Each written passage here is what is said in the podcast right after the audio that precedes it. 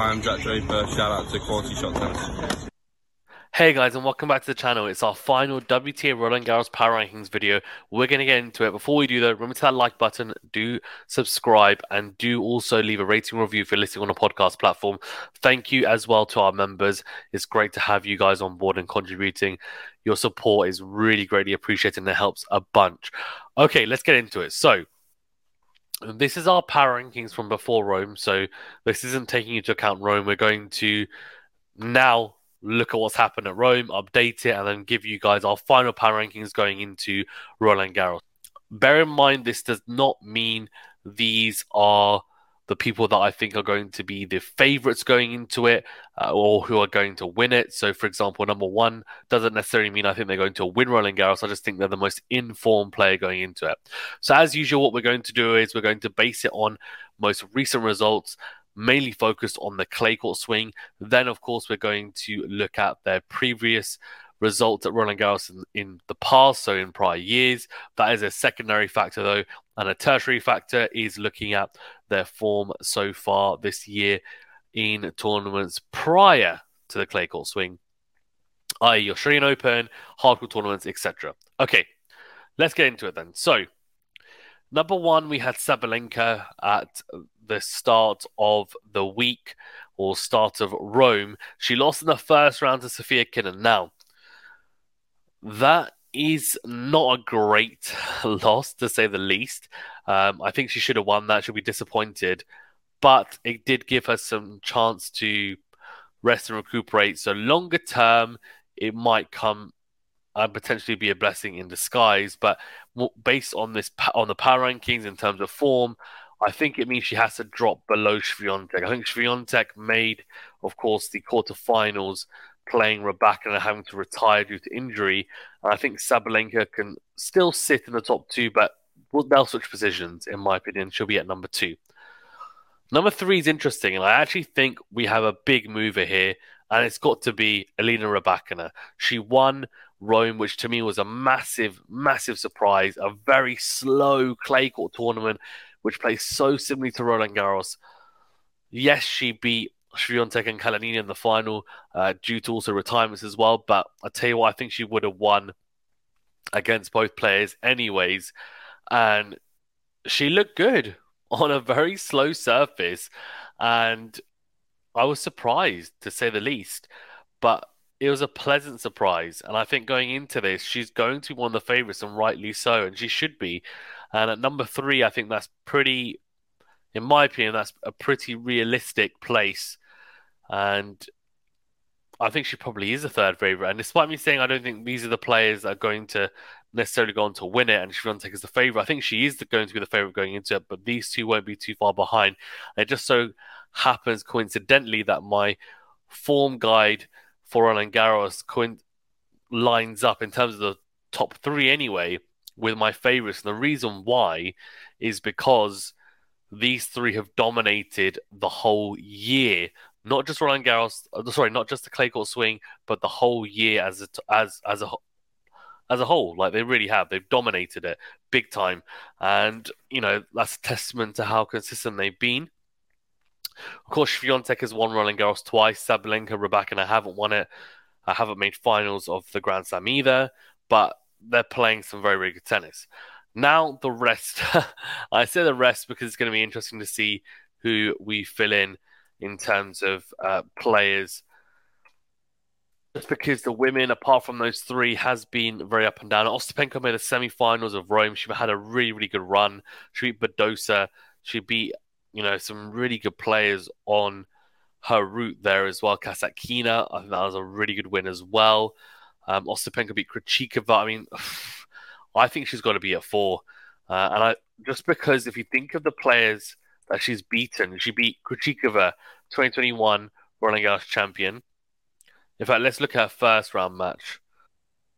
Right, so she played Castella, who's been in great form this year, beat her in three sets in the first round, then beat Krejcikova in straight sets, Roland Garros 2021 champion, bageled her in the second set, then beat Kasatkina in three sets, bageled her in the third set, beat Badosa in straight sets as well, uh, who you know has been top ten, has been number two in the world, uh, not not that long ago, and then lost to Rybakina in straight sets. I mean, that's a ridiculous run. I think it deserves someone to be there at four, and I think it should be Ostapenko. I think she definitely deserves it.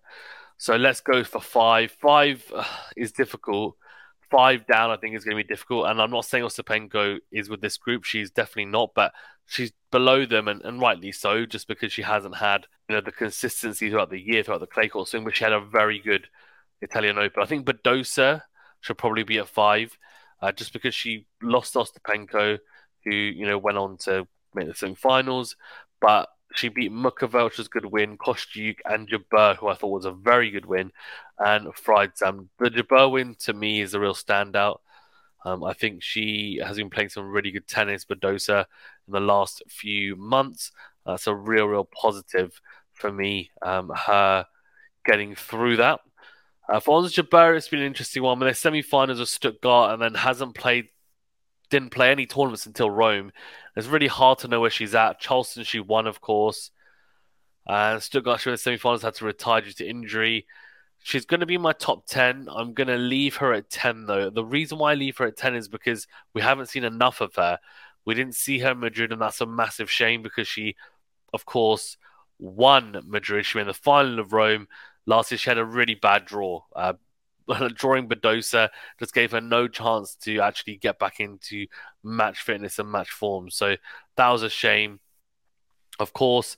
Um, but at six, I think we would have put Kudermetova think Kudermetova has been really, really good uh, in this clay court swing, and almost surprisingly so, because I wasn't expecting it to be as good as she's been, in all honesty. And it's a pleasant surprise. She has a very big game. Yes, she doesn't play against Swiatek. Most people don't.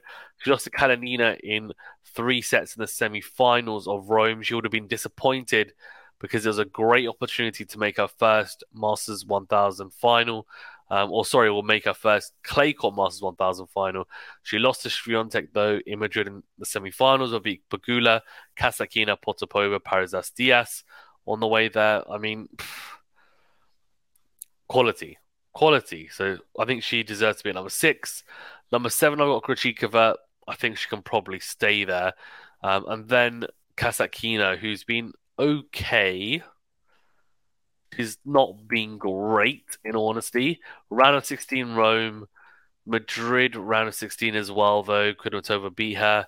Stuttgart first round, Charleston semi final. So that's fine. I mean, eight is fine.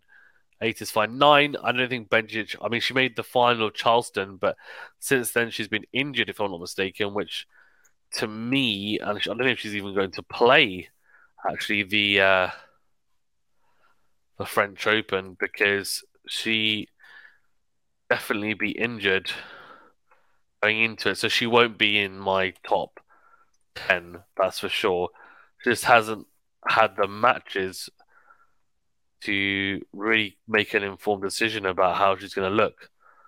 Honestly, I Haddad Maia's one to look at as well in the quarterfinals of Rome. Uh, she made the first round to fair Madrid quarterfinals though, Stuttgart.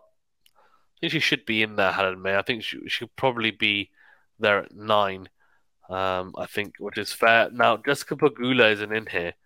You might be thinking, why isn't she? So let's take a quick look at her results in the clay court swing and see whether she deserves it. Because normally she would be in most of my power rankings. She's so consistent. So lost the first round, of course, of Rome to Townsend in three sets. Madrid made the quarterfinals. Okay, that's pretty solid. Charleston semi-final. Okay.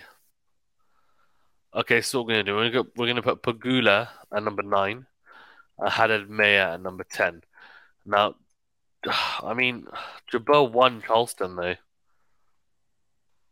Me put Jabeur just outside. I really like Jabeur. I think she's a fantastic player. I genuinely do but she's just not being good enough.